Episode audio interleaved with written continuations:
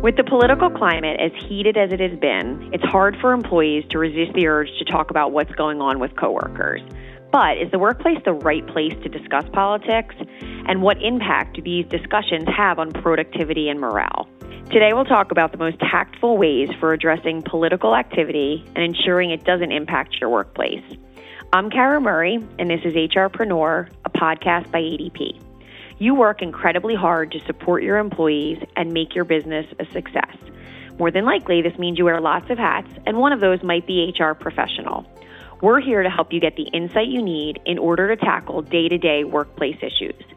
This week, I'm happy to be joined by Kristen LaRosa and Meryl Gutterman. Both work as counsel for ADP Small Business Services. I also want to thank the ADP Client Appreciation Program for sponsoring today's episode. You can earn free payroll by referring ADP, and you can learn more by talking to your local sales representative. All right, let's start by talking about some of the laws related to politics in the workplace, specifically the First Amendment. Are employers protected by freedom of speech? So, the reality is that employees don't have the same First Amendment protections in private workplaces as they do outside. Uh, so, generally speaking, private employers have much more latitude to impose restrictions on political discussions during work time. Right. The phrase during work time is key here. Employees have greater protections when they're off duty. And this is especially true in states that restrict employers from taking action against employees for lawful off duty conduct. Yeah, even in states that don't have these laws, it's still not a good idea to impose restrictions on employees' private lives unless their conduct can somehow impact the workplace. So, are there any concerns that come to mind for employers who want to restrict political discussions? So, the National Labor Relations Act, or the NLRA, protects employees who act together to improve wages and working conditions. So, if an employee's political activity relates to employment issues, then that activity is protected whether it takes place at work or not. So, for example, if an employee demonstrates support for a particular candidate because that candidate advocates a minimum wage increase, this may be protected by the NLRA. That's right, and a number of states have similar laws. Even in the absence of a law, though, it's not a good idea to make employment decisions based on an employee's lawful political activity or expression. And what can employers do to prevent political discussions from negatively impacting their workplace? So, because restricting political discussion may be impractical uh, and in some cases even unlawful, we don't recommend an outright ban. But this doesn't mean that you shouldn't monitor these types of conversations. So if the discussions become disruptive or potentially violate non discrimination laws, uh, then you may need to step in. Right. And keep in mind that when you're responding to these issues, you should be treating all of your employees consistently, regardless of their political views or beliefs. How might political conversations violate non discrimination laws? And if they do, how should employers respond? Well, if during a political discussion an employee makes a discriminatory remark about gender or race or family status, or perhaps another protected characteristic, say national origin.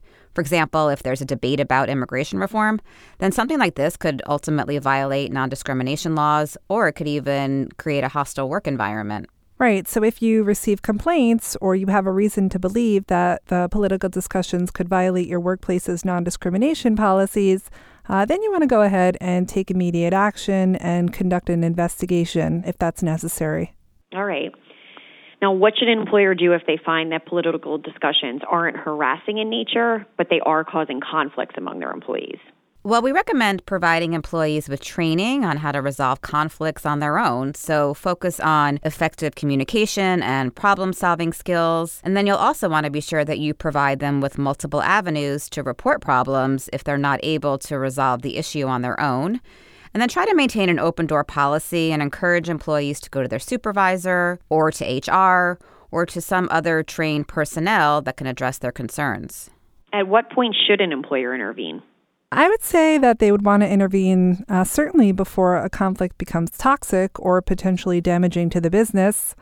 Uh, so, for example, two employees who refuse to talk to each other over a work conflict can significantly hurt productivity. Uh, in that case, you want to have a discussion with both parties, discuss possible solutions, and make a plan for resolving the issues, uh, and then make sure that you're monitoring the situation to ensure that it's been resolved. And what happens when political discussions go outside the office? For example, employees who carry their conversation over to social media. That's a great question. So, if the discussions are protected, then the same rules that apply in the workplace would apply to social media as well. So, if an employee's political support has a sufficient connection to the workplace, for example, if the employee is endorsing a candidate who's campaigning for paid sick leave in your state, then that activity on social media would also be protected. Now, what about when an employee attends a political rally? Right. So, as we've mentioned, employees may be protected for engaging in lawful off duty activities, but if the employee violates a law when they're off duty, like, for example, assaulting a protester at a rally, uh, that conduct wouldn't be protected under off duty conduct laws. Another example, if you find that the off duty conduct contributes to a hostile work environment in violation of your anti harassment policies or in violation of an anti harassment law, you may argue that that conduct is not protected. Right. I'd also like to mention here that many states prohibit employers from taking adverse action against employees due to arrests since an arrest isn't evidence of wrongdoing. As you can see, there are a lot of moving parts at play between state off duty conduct laws, the NLRA, and state and local laws that protect employees who engage in political activity. But the bottom line is that employers need to evaluate the situation on a case by case basis before they take any action against an employee because they attended a rally, for example. Yeah, that makes sense. Let's switch gears and talk about company policies that should address political activity in the workplace. Meryl, could you get us started here? Sure. So you'll want to think about the impact of political activity on your policies like electronic communications or social media use and your non solicitation policies. So, for example, if you're trying to address whether your employees are allowed to use company resources to promote a candidate or a political idea or other non work related information, then you want to consider updating your policies on electronic communications and use of company property. Right. And remember that employers generally have a right to limit employees' use of company equipment and resources like work computers, email, and bulletin boards for non work related purposes. And in terms of non solicitation policies, you can generally restrict employees from posting purely political material in a break room or distributing it during work time. And you can also generally restrict employees from soliciting coworkers to support political causes during work time that have no connection to the workplace. I know we covered a lot, and as always, it's been really helpful. Do you guys have any additional advice for our listeners? I would say that you want to make sure that you understand your rights and obligations regarding political discussions and activity, uh, and just be sure to have policies and practices in place that comply with these applicable laws. Right. And at a high level, just make sure you're taking steps to prevent and address potential employee conflicts to the extent that you can before they arise. Great. Thank you so much, Kristen and Meryl. And we want to thank you all for listening to HRpreneur. I'm Kara Murray. For all the latest episodes, subscribe on Apple Podcasts or wherever you listen to podcasts.